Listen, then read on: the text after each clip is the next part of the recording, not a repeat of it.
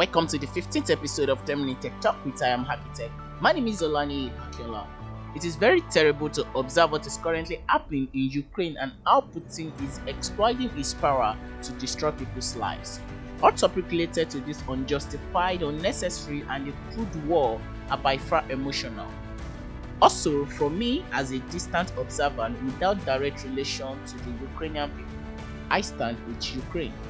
In this episode, I have tried to take a rational approach to the questions of what role cryptocurrencies and blockchain play in the Ukraine war.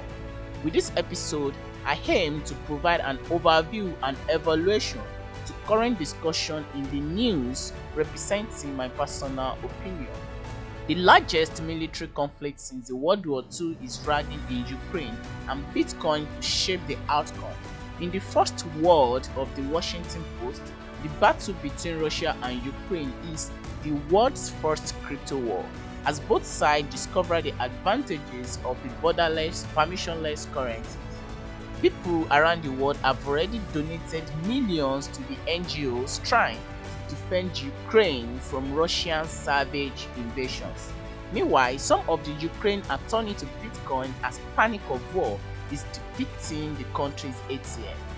On February 26, two days after Russia announced its special military operation in the Ukraine, the official Twitter account of the Ukrainian government tweeted, Stand with the people of Ukraine, now accepting cryptocurrency donation, Bitcoin, Ethereum, and USDT. As of March 4, $50 million from the crypto donation and the NFT sales has already been raised in support of the country. The Vice Prime Minister of the Ukraine took to Twitter to announce the total donation so far. Never before have cryptocurrency like Bitcoin played such a major role in a war as they currently do in the Ukraine war. However, there are two constructing narratives in the news with regards to this. One, cryptocurrencies are major opportunity for Ukrainian people to secure payment despite collapsing banking infrastructures as well as to keep their own assets safe. And for the people, the Ukrainian government and the NGOs to receive quick international donation supporting their fight against the Russian invaders. 2. Cryptocurrencies and blockchain technology are weakening sanctions against Russia as the Russian government, the Russian economy, and the oligarchy can still use them. A few observations at the beginning of the war in the crypto market.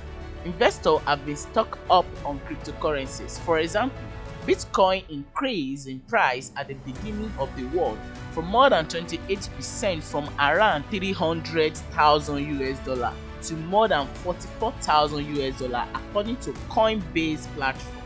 It became visible that especially in Russia and Ukraine, the Bitcoin trade increased significantly.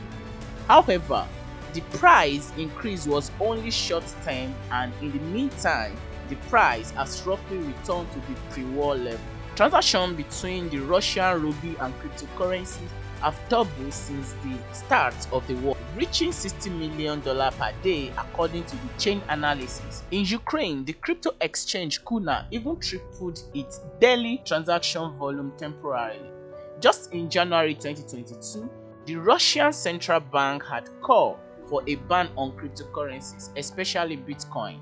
Not much later, in early February, Russia's government and the central bank had agreed to legalize cryptocurrencies like Bitcoin and recognize them as a currency. In the meantime, as a consequence of invading Ukraine, Russia has been excluded from the SWIFT banking communication system. In addition to this, the Russian government, the Russian company, and various individuals and oligarchy has been placed on sanction list and thus they been excluded from a great part of the international banking payment system. According to several media reports, cryptocurrencies now seem to be a viable payment alternative for Russian citizens, companies as well as the government and oligarchy to circumvent these sanctions. It is fundamental to understand at this point that trading cryptocurrencies based on blockchain technology are not sanctionable in a purely technology terms. Furthermore, Each transaction on the blockchain is completely transparent, while cryptographical encrypted.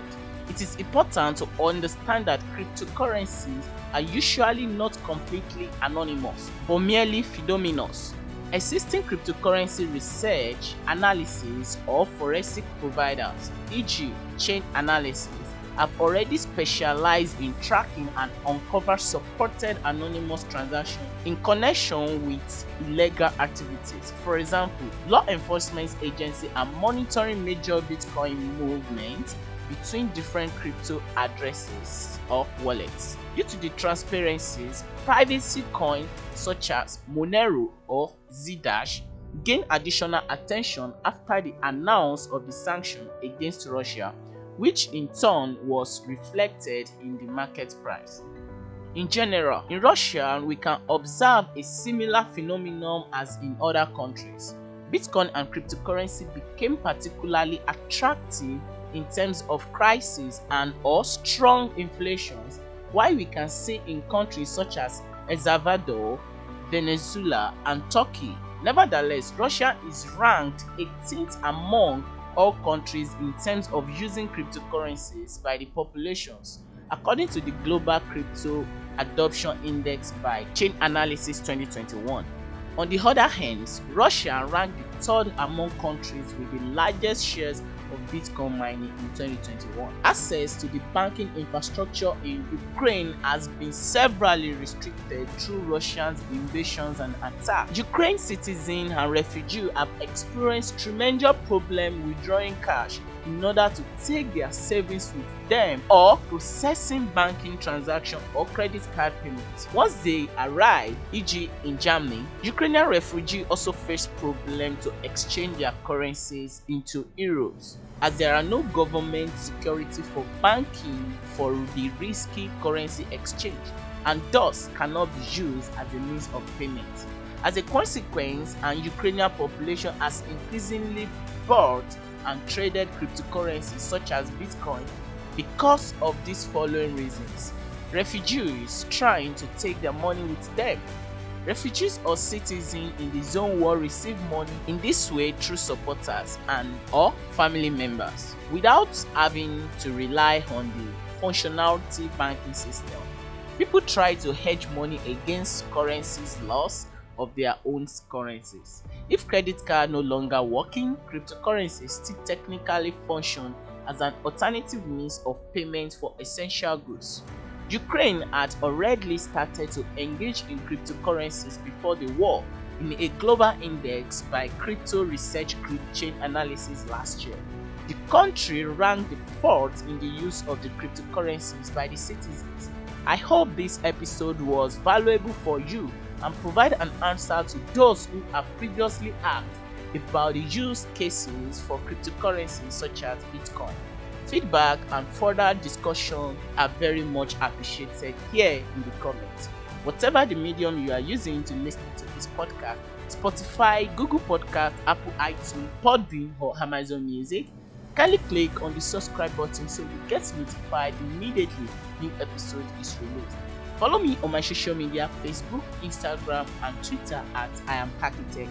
Cheers.